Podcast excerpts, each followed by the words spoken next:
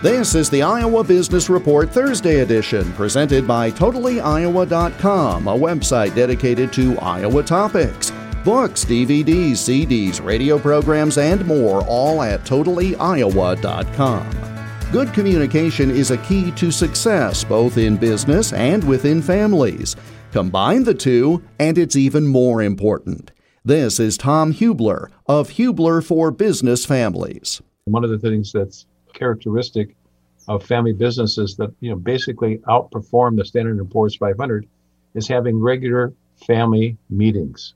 And family meetings are designed to deal with and to manage the boundary between your business and your family relationship.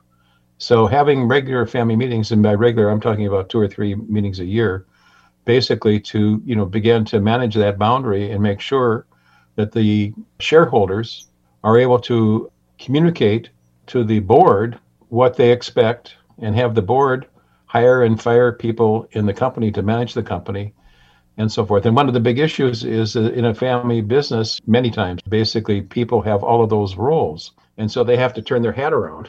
Well, that's the sort of stuff that disrupts family businesses and causes them to be unsuccessful. And for the adult children to comment about what the parents' plan is so that the parents can finalize their decision. And I tease about this and say they can take into consideration what the uh, younger generation have uh, have said as they make their final decision about what they're going to do. That type of thing.